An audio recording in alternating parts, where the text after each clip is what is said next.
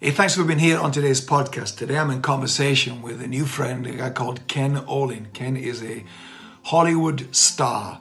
Uh, he is so well known in, for his body of work as an actor, writer, director, producer, and his current uh, thing that he's working on is a fantastic show that I love called This Is Us. He is the executive producer, director of This Is Us, and we spoke about his creative process um, some of his history in his work through Hollywood and the different roles he has had, the hats he's worn. Does he prefer directing over acting? Does being an actor make him a better director and vice versa? Um, does he have techniques for his approach to his craft that would be an insider information for lots of you out there that are in that whole world too? Um, is there a common thread through his life we spoke about that gave him a sense of um, calling, an intuition he'd followed through his life, a narrative to bring him to where he is now. In any misses that he's had in his life, things that uh, parts that he didn't get because he was late or he didn't get the you know sliding door moment. They say a lot of actors have that. I think all humans have that. But it was just a fascinating conversation about fatherhood, his kids, and uh, his aspirations and so on for the future. So you're going to love this conversation. Don't forget to uh, uh, put a comment, tag me in, leave a review, hit subscribe if you don't already. Thank you. Enjoy. Hey, my friend, how are you? I'm good. How are you? I, I am well, thank you. Lovely to see you and, oh, and to meet you. Thank and you. thanks for your time. How are you? What is happening, by the way, there in your part of the world with COVID right now? Are you locked down or what?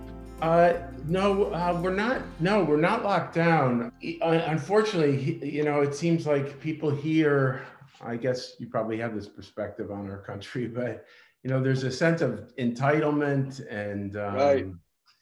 arrogance, and you know, I, I, don't, I don't quite. There's a there's such a backlash against wearing masks as, as if it's right. some kind of imposition on people's freedoms that are you know that's arbitrary. It, it, so as soon as there's any uh, any um, loosening up of the restrictions, then there's just like a, a mass uh, exodus to the streets and to the restaurants. And, you know, we've been working, um, we, we've been pretty much working since September nonstop. I mean, we had, we've had, we shut down at Christmas for a couple weeks and we shut down, uh, we've had to shut down a couple of days because we've had um, just a few, but if we have anybody test positive, then we usually shut down for a day or two to, to just uh, you know contact trace and everything like that but wow. uh, we've been pretty good um, what, are you, you working know, on at the moment ken? Uh, i'm doing a show called this is us. Oh yeah i was going to talk to you about that. I've got a whole lot of questions because i love that show. Oh thanks thanks. Where are I'm you right now? i'm in england in the north of england and we i watched the show on amazon. Um, although Amazon seems to really stagger the episodes. There's weeks go between them posting episodes. I don't know why. So we're all like, it's not on next week. It's been three weeks or whatever. It's pretty random. No, I, I don't know what, you know, where they are in terms of how they post them. I know, I mean, part of that is the show. We, we normally were, we've probably finished even, even at the most, you know, when we get really into crunch time, we usually have one or two episodes in the can ready to go after the one that airs. We're pretty much airing the episodes as we finish them. I mean, we got wow. so far behind. So, for wow. instance, I finished the 10th episode, directing the 10th episode of the season on a, I think it was a, a Monday, and it was on the following Tuesday. So, I mean, that's really, really up wow. against it. So it sure is. That's that's that's what we're dealing with. So that may be part of the reason why it's so wow. intermittent right now. I mean, you know, we're we're probably going to do 16 episodes this season. Normally we do 18 and we're finished in February. This year we'll do 16 and we'll be finished in May. So it's it's been you know it's been really disruptive. It's such an amazing show, Ken. It really is. Where did the idea for the show come from? Uh, I well, Dan Fogelman, who um, is a creator, the writer of the show, I think he had an I he had um, he had this idea for a movie, and I think he oh. wrote. I don't know how much he, you know, he, I think he probably wrote about half of a movie and he put it away. And then, whatever that was, five years ago, I guess now, five or six years ago, he took it out. He wrote it as a television pilot um, and he turned it in. I, I think.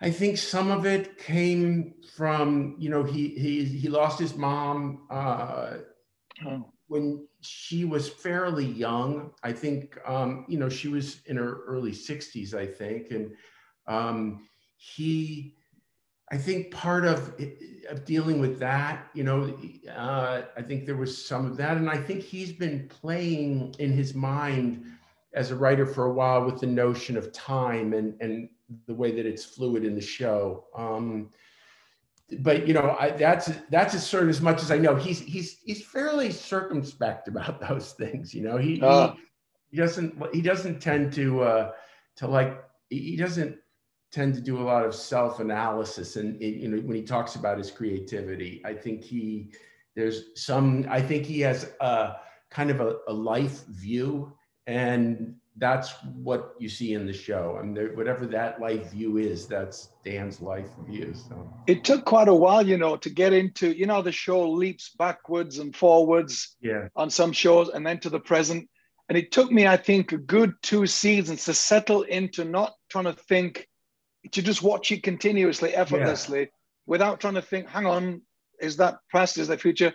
it's that rhythm I had to settle into. Are you finding that a lot with viewers? Because it's it's a very unusual show that way. Yeah, I, you know, I think it was always. I mean, when we when we started out from the beginning, we made a decision that filmically we did not want to separate those two experiences. We did. Wow. We didn't want them to be. We didn't want the past or even the future to be experienced as a flashback or experienced as a flash forward unless there were very, very specific reasons for doing that. I think the idea was that those experiences emotionally take place in whatever moment of time you're experiencing them. So yeah. the hope was that we would be able to create that experience for an audience that if you're watching Jack and Rebecca in 1980 their experience of those of that time was immediate that it was a, their present so that was unusual because we you know normally in all the television i've done you know you there's some version of pushing into somebody's close up and then you go right. to the past and you get oh it's their memory um, we deliberately didn't do that i mean there was a the whole sense early on um, it, it, that we wanted to create a little more of an objectified kind of narrative than the one that you normally see on television. Normally on television, um, which is somewhat different, I think, than movies. Um, the narrative is very much from a the of a, a, point of view. It's normally from the emotional right. point of view. A scene is shot, and it, that's something that you know you always talk about as a director. And, mm. is a okay, whose point of view is this? Um, and that's because you know the investment is in the characters on a week to week basis and ongoing so the notion of point of view would just that was the primary um, that was the primary consideration in terms of the way you would approach a scene which character's point of view is from and right from the beginning i think with this and maybe it's because uh, of dan's background in movies or it, right from the beginning, the idea was let's try to objectify the narrative more than you normally see on television so that I think as a consequence, the time thing doesn't feel like it has to be a memory because no. you're not always shooting, you know, over the shoulder of the character. It's there's a seems to be a more, I guess, more of a saga. Yeah the yeah. notion was it, saga. Was it the was it the original idea, Ken, to write it from? Because one of the things I love about the show and people I talk to that are huge fans of it is it's almost like being in therapy each week because it tracks people's trauma in their adult life to their childhoods, and it does that so brilliantly. And it doesn't feel indulgent, it doesn't feel overdone, it doesn't feel corny or cheesy. It feels like it's written from someone's soul, as if someone's walked that path to be able to write it so well It feels organic. It feels like me. It feels like people I know. That's one of the, to me, the part of the magic of the show is that yeah. huge sense of connectivity it has with ordinary people. Where's that come from? It's just brilliant. Well, I mean, I think that's a combination of of Dan's voice. Um, I think the actors. Um, it's it's a it's a, a it's a very warm and um, right. genuinely affectionate and kind right. and generous place to work. Um, I think the actors are that's that's a true thing that you see. So part of that, my feeling is like part of that is just fundamentally the feeling of intimacy, whatever that is. Like when you're watching it, you feel a kind of intimacy. I think that's because the feelings, the the the respect and the decency of the cast towards one another and and towards Dan and the writers and the respect they feel and hopefully an environment that I've helped create is one that that is is there is a sense of an unconditional love that connects all these people and I guess for this group that unconditional love rather than it necessarily coming through the blood or whatever of a family it comes through a respect for the scripts and wow. and and the writing and i think that's part of what you feel because i find and i found in comparison to some a couple of other shows that i've worked on it's not a particularly therapeutic um, model that we're using i i this is you know a lot of the writers that dan brought on the two uh, writers that are his proteges um, elizabeth berger isaac aptaker they are people that come they come first from comedy and oh. comedy oh. people tend like not to like drama they don't like a lot of drama i mean dan doesn't like a lot of drama. It took me a while to get used to it. I kept thinking okay there's some something here is not you know i kept looking over my shoulder because i come from drama so it's you know paranoia and and yeah. deceptive and this group is not. And they oh no no let's not have a lot of drama in the room. And consequently there's not a lot of self-scrutiny um, it doesn't come from that so it's interesting that, that you experience that because i think people do Definitely. experience the show as being wow we're so close to these people and looking at the ways in which this influenced that and, and like you said some of the trauma and but i think it comes from a, a, a, feeling of, of closeness to them and a way that you're, yeah. you're allowed in in a very uh, a very safe way despite you know the conflicts that they have and and um, how how there can be real anger or cruelty or whatever cruelty maybe not so much but the, the real anger or the confusion i do think um, there is fundamentally this trust and this love that transcends all of that. And that is is probably what people experience more than anything.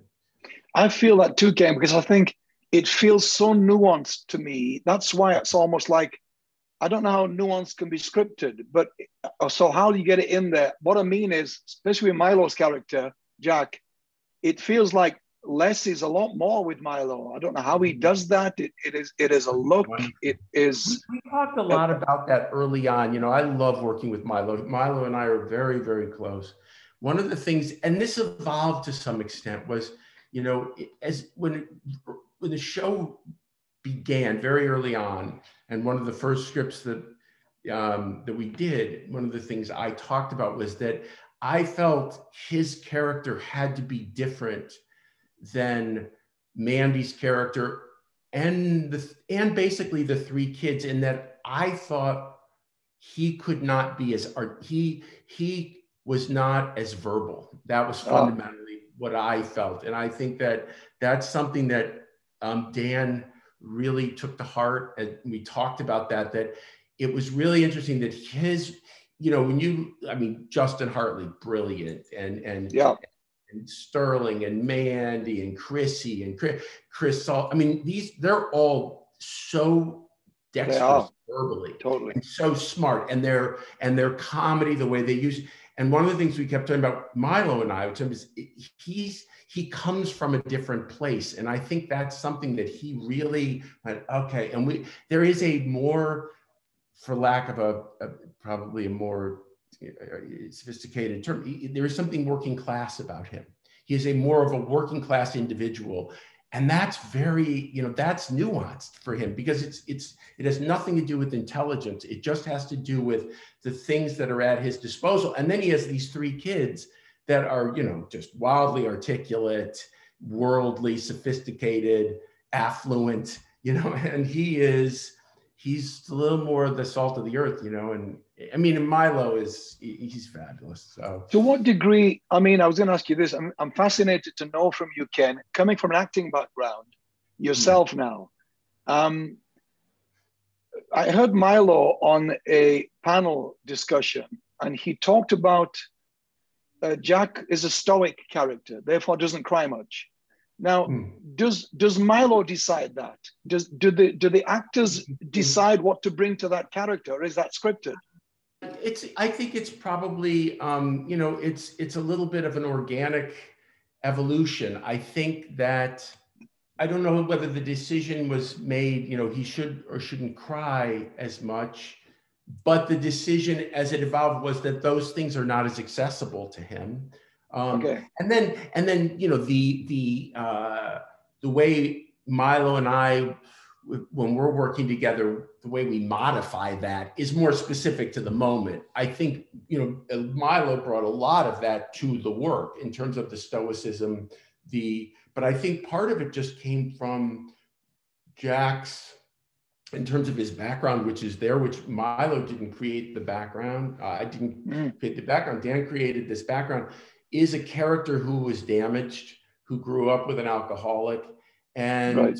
uh, who does not have, you know, who self-medicated for years. Um, but I don't think he has had the access to those things. You know, I don't think this is not a character who's right. been in therapy. Who, but I think that you know he he. I don't think he had the. Um, I don't think that would have felt safe to him. I mean, the, mm-hmm. the access to those emotions.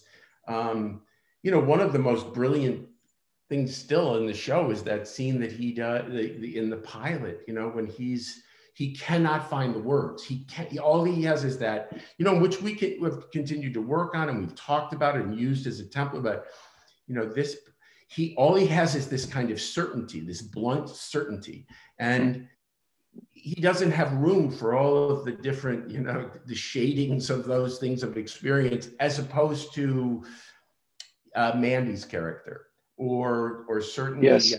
Sterling's character. You know, Sterling's always crying. it's like stop. Yeah, right, right. Yeah. How the hell did you find such an amazing cast? I mean, oh, seriously. I that was Dan and that was Dan and and and uh Glenn Ficarra, John Requa. That was the pilot. You know. I mean, uh, I mean, do these people literally audition? I mean, yes, because I'd think, well, you could have missed these people then. You can't oh, imagine anybody else playing it. You're absolutely right. I think that too. I go, this is, and by the way, that these these ensembles like that. Yeah. I mean, I've been fortunate. I think I've been part of that when I did this show called 30 something. Yes, and brothers and sisters. Was, I saw that. Yeah. That.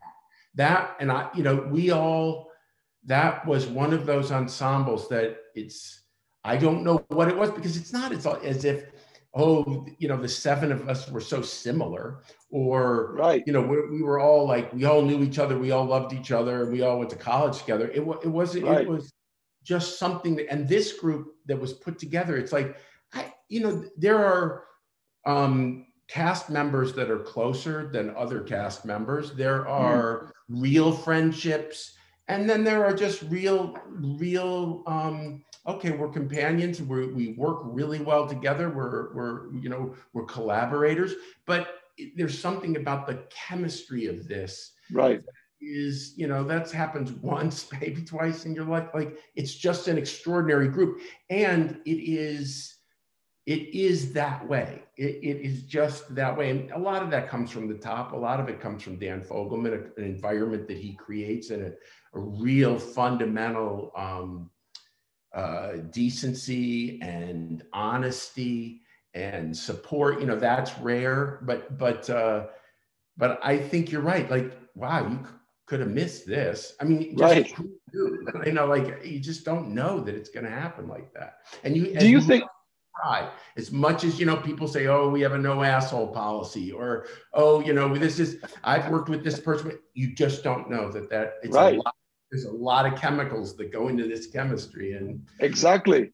Yeah. Do you think being an actor can makes you a better director? If so why?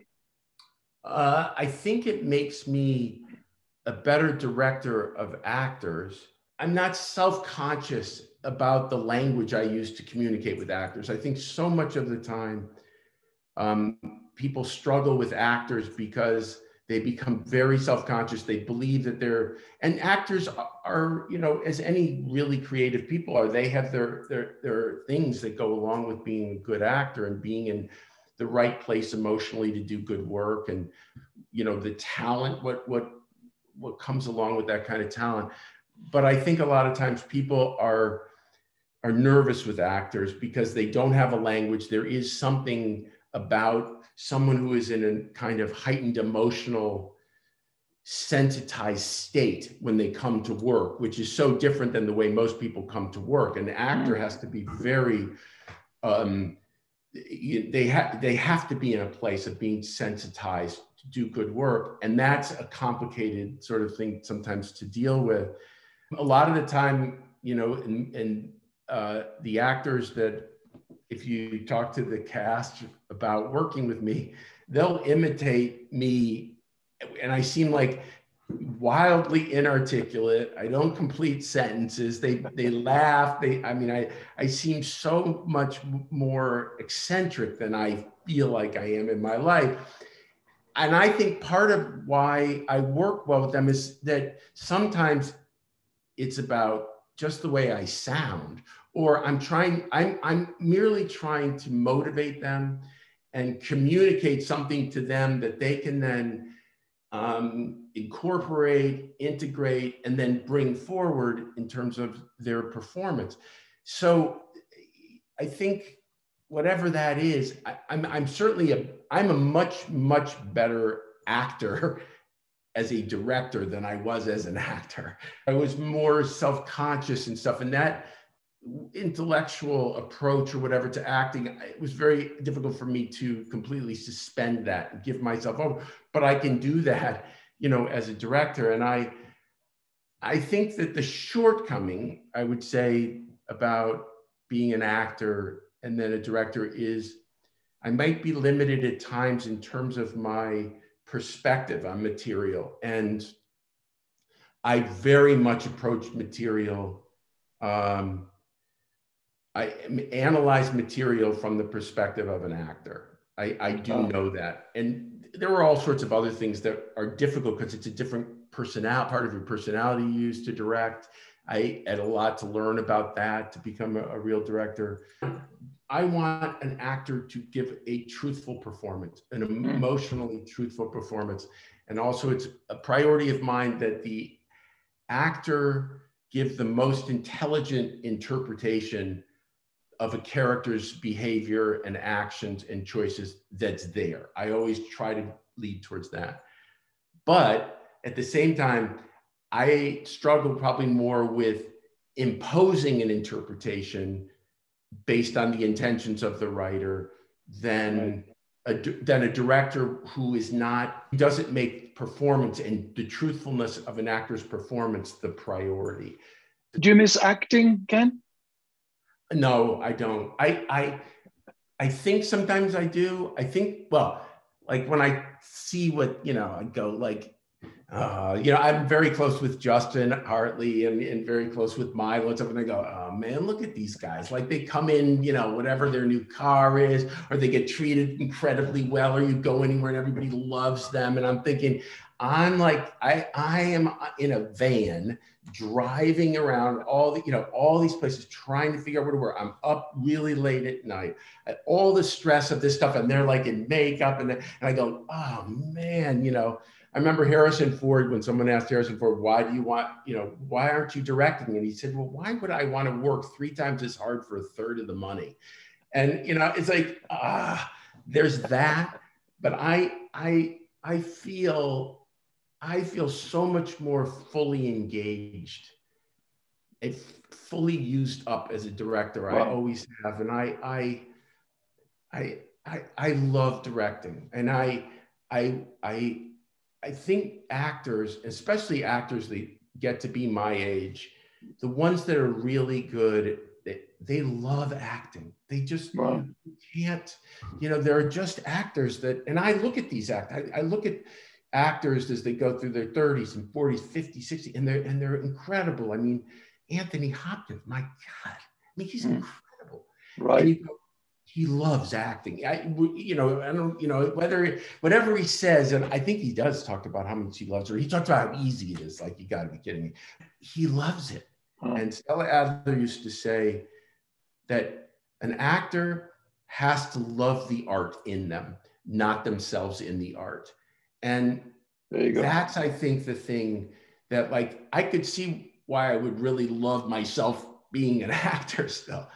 But that's not the same thing as loving that gift. And you what look at these people like, you know, like Anthony Hopkins or these actors that are, I mean, even you take people like Leonardo DiCaprio, but I mean, they really respect that in themselves. They love that gift and it keeps them going. And if you don't have that, acting is just it's just hard. People aren't good at it. They're vain, and they, you know. And I just didn't have that that gift, um, the gift to be able to just take a leap and be fully in it and, and embrace it. I, I, I feel that way more direct.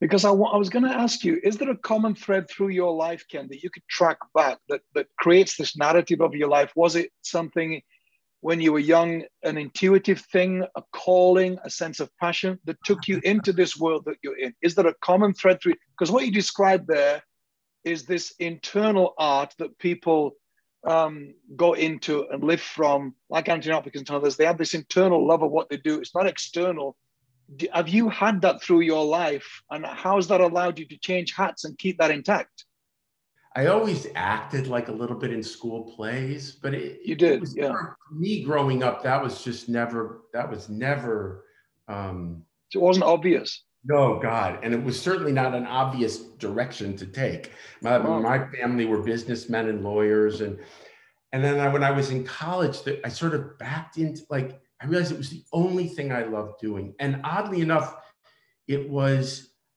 I would we where I went to school. Um, it was there was a club. There wasn't mm. there weren't like it wasn't an act there weren't it wasn't an acting program. So we were very independent. I didn't have teachers, which is probably a fortunate thing because when I finally did have acting teachers, they were some of the best acting teachers in the world because they were you know they were in their own studios. Um, I I in this club and I would act and do that. I directed this play because uh, it was part of the club. So I said, I'll direct the play.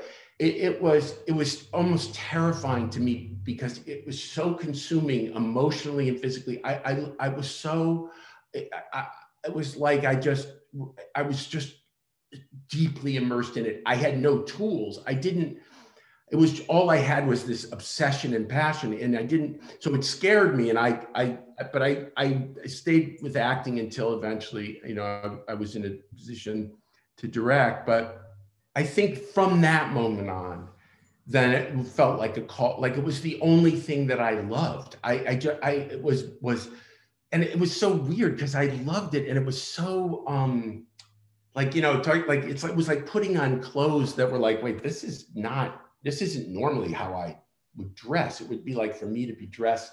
You know, I've dressed basically the same way since high school. So, you know, it, it, felt like, wait, being an actor, you know, my mom was like, wait, what? You know, it was just, yeah, that was a weird choice. But I, I, I just, I, I loved it. And I, I don't, I don't even know what I, I don't know what I would have done if, if it hadn't worked out okay. But I didn't know that my that my talent in the sense that the thing that would really make me make me happy and keep me going and drive me was directing. I mean, acting for me became a bit of a of drudgery, to use a word Ron Howard used. Mm-hmm. It was like it, it did become for me really like uh you know uh putting you know that and like when you act do i miss acting? I i i do and within if i when i ever somebody sometimes you know I'll be working with someone who knows that i did there's and they'll think like jj abrams wrote a part on alias for me because he thought that was so funny to see me you know act or whatever but I miss acting sometimes whenever I have until about the first half an hour of makeup. And then I'm like, I, I don't miss it. I don't, it doesn't, I don't, I can't, I can't ever give myself fully to it. It just doesn't, it just doesn't. But directing, uh, when I, when, you know, start finding something that I love or, you know, we start launching a show, oh, I, I just am fully, you know, to, I, I lose all um, I, I, lose all self-consciousness. Like if I if people imitate me, I sit at a monitor. It's so embarrassing. Somebody, um, I think Justin filmed me at the monitor, and I make all the actors, especially the actresses, which my daughter thinks is really. I act out everything. I'm like going like, and everybody laughs. I I. I I, uh, I was directing Alias once, and Lena Olin was sitting, no relation, but God, she's awesome. But um, Olin's in there, and I turn it, and it was cut. And she looks at me, she goes, Do you do that when I act? And I was like, Yeah, probably. I just, that's what I mean. I, I'm, I'm doing that more than I, I lose myself that way. I couldn't lose myself that way as an actor. And that's, oh. that's what the great actors do, you know, but I'm not, I only can do it at the monitor. It's a great response because what you're really saying, especially to the emerging generation, and I say this often to young people when they say, How do you find your purpose, your calling? And I've always answered by following your internal sort of radar, your internal GPS, whatever you call it, which is what you're talking about this internal desire and love of what you do that is stronger in your directing than it was in your acting. Yes. And then finding that space and staying there, it surely must give longevity and more happiness and fulfillment to your life as you age to have made that transition to that sweet spot you're in now. Do you find that with young people? Do you teach? Is are you are you a teacher? And, and yeah, I do a lot. Struggling with that more, or yeah, have you found that I, changing? Or I think it's a big question. Their gen, my generation, your generation, the baby boomers, and so on. We didn't have to worry about that to get you know, get married, get a job, pay the bills. But this generation are so in, in tune with this sense of a calling and a passion and a purpose. They want to make a difference and uh, do something in the world and deal with world problems, but they don't know how to find which way to pursue that. They're fed up of education, many of them, because the education system is broken. It's this one size fits all, doesn't celebrate different kinds of intelligence that the kids have. This right brain generation, my generation was more left brain logic. These kids are creative and they want connection. So I get that quite a lot, Ken. Yeah. So when you said it's good for them to hear you say what you just said about sitting behind the camera, being as engrossed in the acting, but from a director's perspective, it's like the best of both worlds you now have. Wow. But you have but you have made it seems to me you have made peace with this essence of yourself of this is what I love to do. And it comes from inside of you. You don't need to be in front of the camera to fulfill that in you. You're loving it from where you're sitting. And I think the kids to know and that's why I said about the track through your life. I think to follow this in this internal sense of true north, whatever you finish up calling it, will always put you where you should be, I think. Well, it's you know it's so interesting that you're saying that, and I I ah, I mean you're so great. I love these questions. You're so um, supportive. But I, I, I noticed with our son, who's in his mid 30s, he was a writer. He he was a uh, and he was doing incredibly well. I mean, he was a Hollywood writer on Brothers and Sisters. He was honest with it. You know, makes you make a lot of money in Hollywood. Right. Well, even even the low level, it's still. It's, and he was so unhappy. He wow. he he. I don't. You know, part of it was and this is a curse. I think, you know, it, it's it's a curse that is a, a, nice curse when you grow up in Hollywood and your parents have success. Uh, for a lot of the kids here, they want that life. They haven't experienced like I don't I don't want what my I don't want my parents' life. I, I didn't right. want my parents' life. That was a beginning thing. It's like whatever I didn't know at all what I wanted, but I I didn't. And he, I think, he had the talent or whatever. He was so unhappy. and it took him a long time. He he he sold his house. I mean, he owned a house when he was 29, and he's now a personal trainer in Denver. But he, he met this woman in Africa. He spent. They went to Africa. They traveled. She's a teacher, public school teacher. She's like a superstar public school teacher. Mm-hmm. Um, and I, I know what you're talking about. In I think in the United States, people, they're struggling with this probably in a way in Europe they're not because there's, such, something so spoiled in our country. But mm. but this search for what you're talking about is how do we lead a, a, a meaningful life to that is a life that is fulfilled. It's they're not nowhere near as materialistic they don't, it's not about, they don't need the money. It's not, you know, yeah. okay, how do we get by? She, te- and he does this training. I think it's been very hard for him to reconcile himself with how different that is than the life, you know, he still, he loves, you know, some of the things he had, like, oh, all that really great sushi you get on the west side of Los Angeles and all, like, you can't do those things. But right. the idea of leading a life in an environment and in a way that is makes them happy or healthier is really interesting. I think the problem here is I don't know here. I, I see what's happening in, in Europe and these young people, like you said, who are much more political.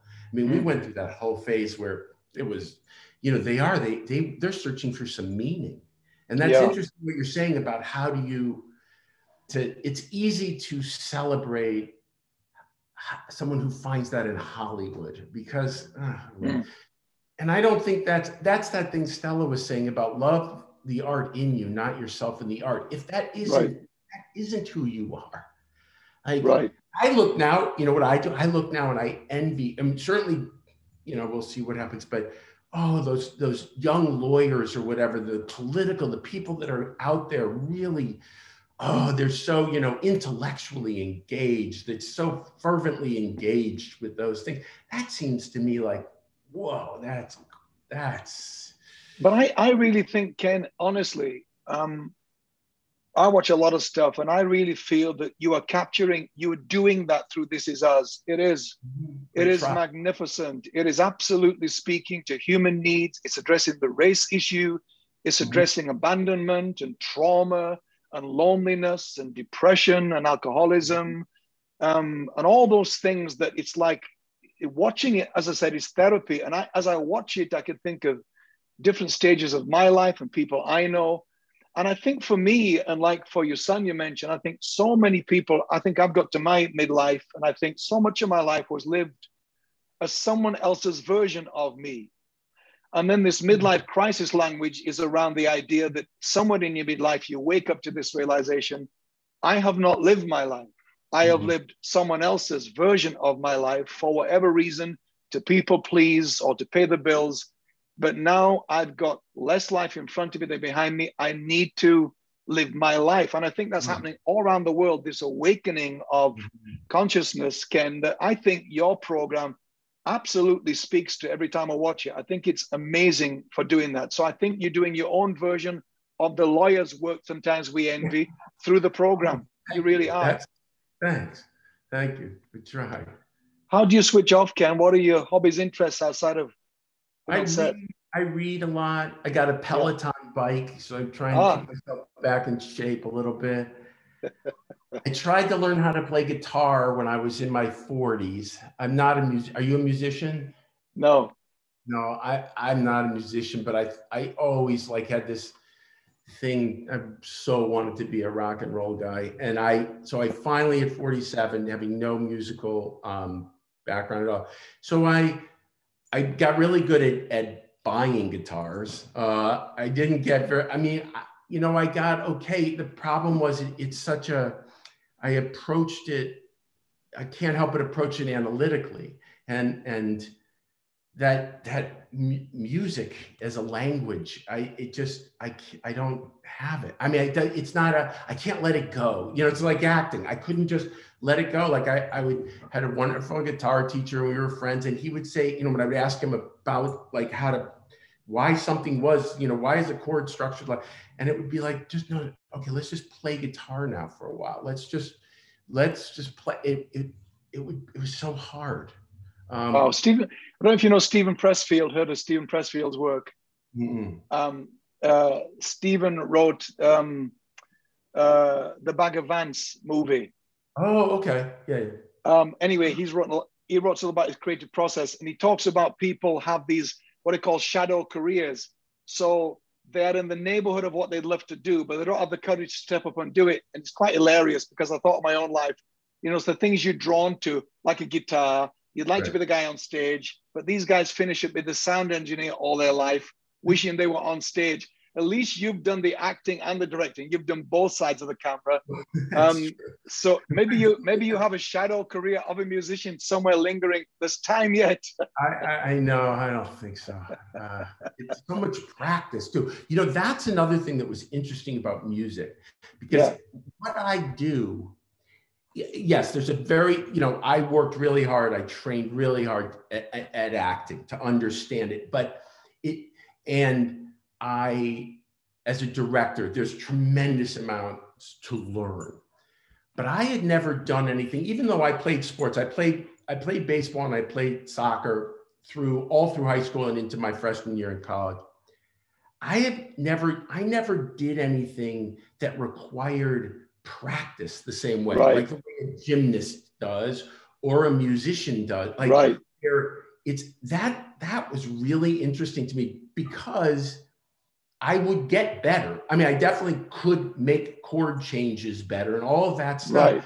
That was interesting. Then it became like, no, no, you have to do this for hours every right.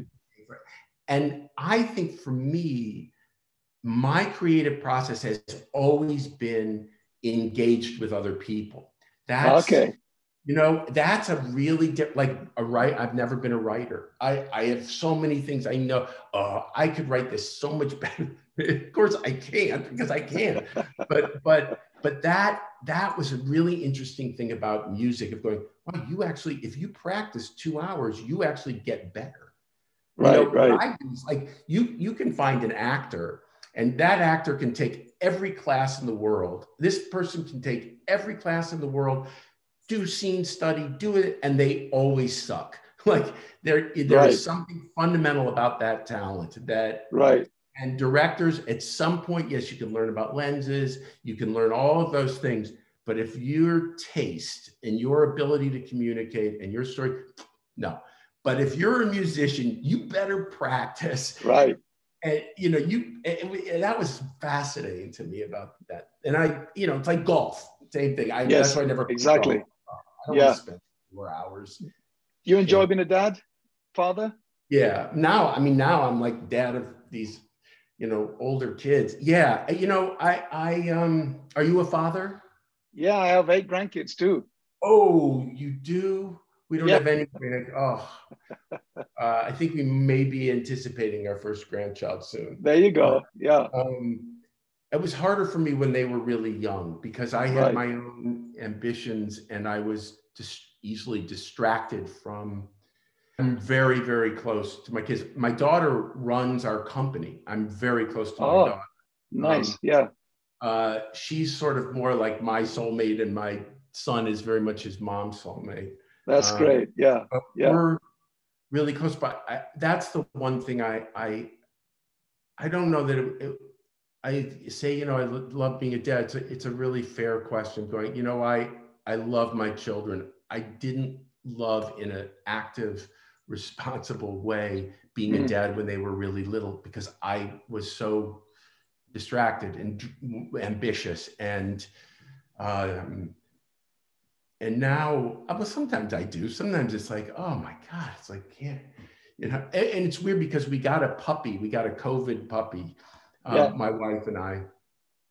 And I was so aware with this puppy of the different little, like when it was like just little stages of development.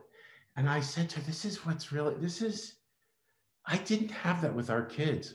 I wow. didn't, I wasn't, I, was there. It wasn't that, I, I mean, I was there and I was a loving father, but I wasn't I I I did not take that on equally to, to Patty. Like I just I didn't. And going with this puppy, going, oh my God, this like this, you can actually see developmental changes in a little creature. And that I go, you know, I I I, I wish I wish that I that's I wish I had done that more. I think it would have been good for them and good for me. But we were we're close now. We have a we have a we have a, a real relationship, and they and they know me. You know, they do know who I am, and that's a I think that's a cool thing. You know, and that's. I, that, that speaks to your growth though ken how you've kept yes. growing and evolving and reinventing and yourself and i think you're going to love grandkids skip kids go straight to grandkids because the grandkids yeah. are all the fun and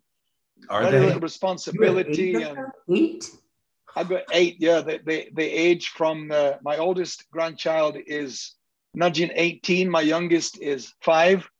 Six girls, two boys, and the grandkids combo. They all live close by, five minutes away. People say, "Oh, must be wonderful having your grandkids close by." I'm like, oh, I'm not so sure about that because you're like me and my wife are in this big old farmhouse here.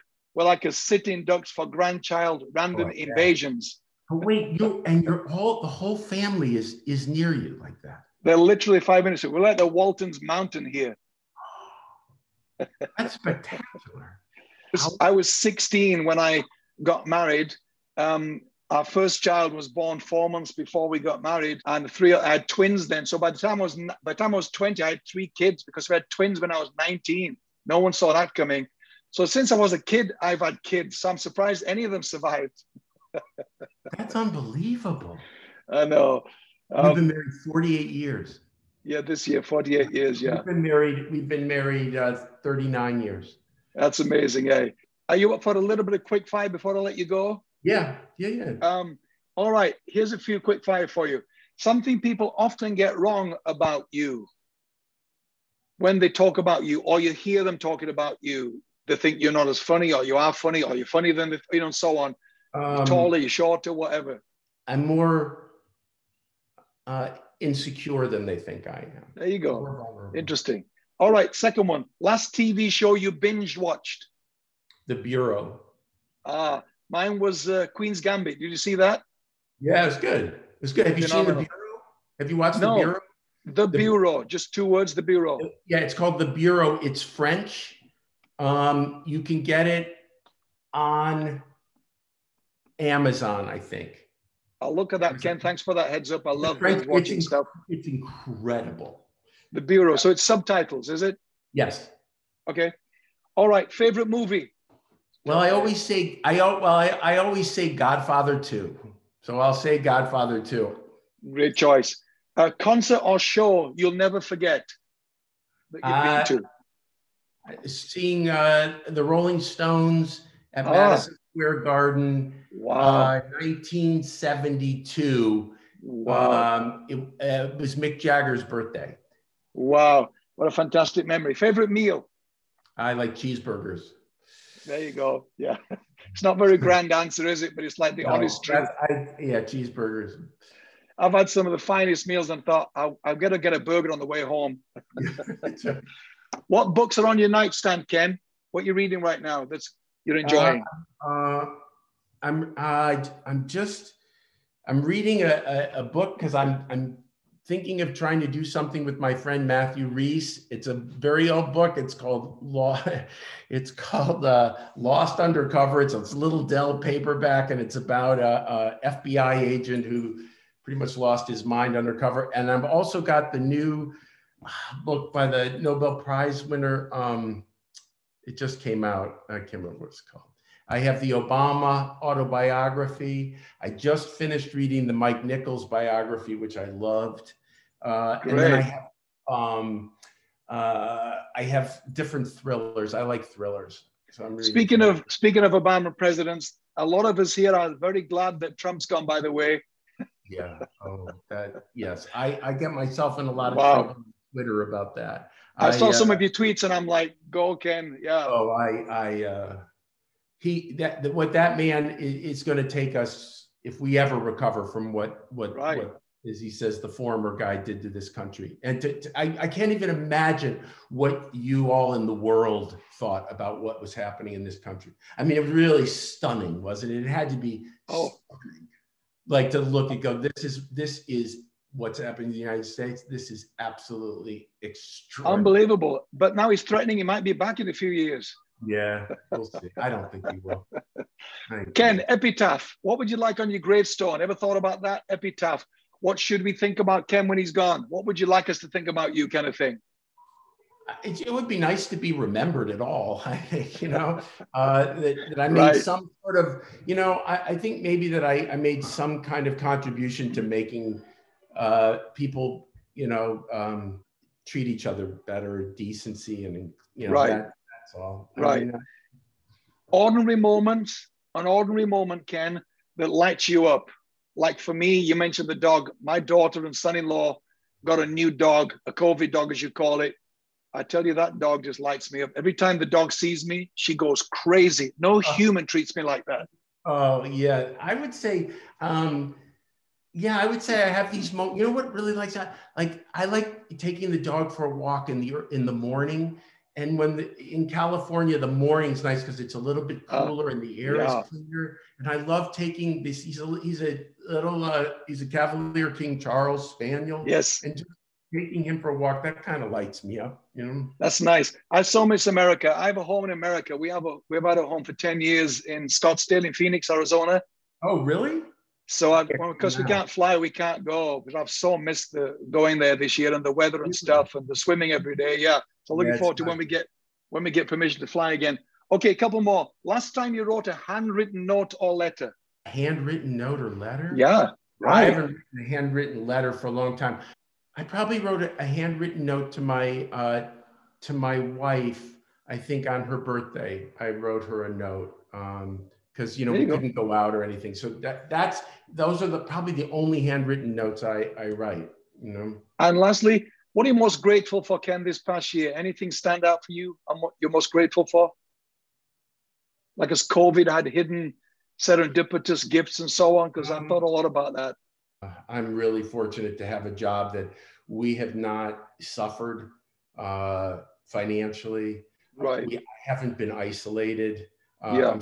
Surrounded by you know really responsible and really decent people, and I still, even though it's been arduous, I still get to be creative. I still have a creative life. That's That's great. Really fortunate. That's a great response.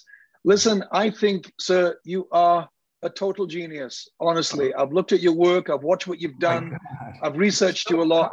I can't And I believe how think- kind you are. I think this is us is a gift to the planet. Honestly, it's not just a TV show to me. It is a gift to the planet. It's doing a lot for us humans out here beyond Oh, what perhaps you understand. Wow. So, and I talk to so many people who are in love with the show. So that that internal love you talked about earlier, that you feel, um, it's coming through into the whole thing. It's infused with it. So thank you for the gift of that Oh, show to the world. you. Seriously. Uh, you're welcome. I really thank you. You're such a, a so you're such a cool guy. Much love to you and to your family and all the great work you are doing. And thank you again for giving me your time today. I really Oh, man, appreciate it. thank you so much. What a pleasure. Made my my week. Thank you. Thanks, my friend. All my people here in Europe and England are going to absolutely love this. I just know it's going to be an absolute knockout show for everybody. Thank you, my friend.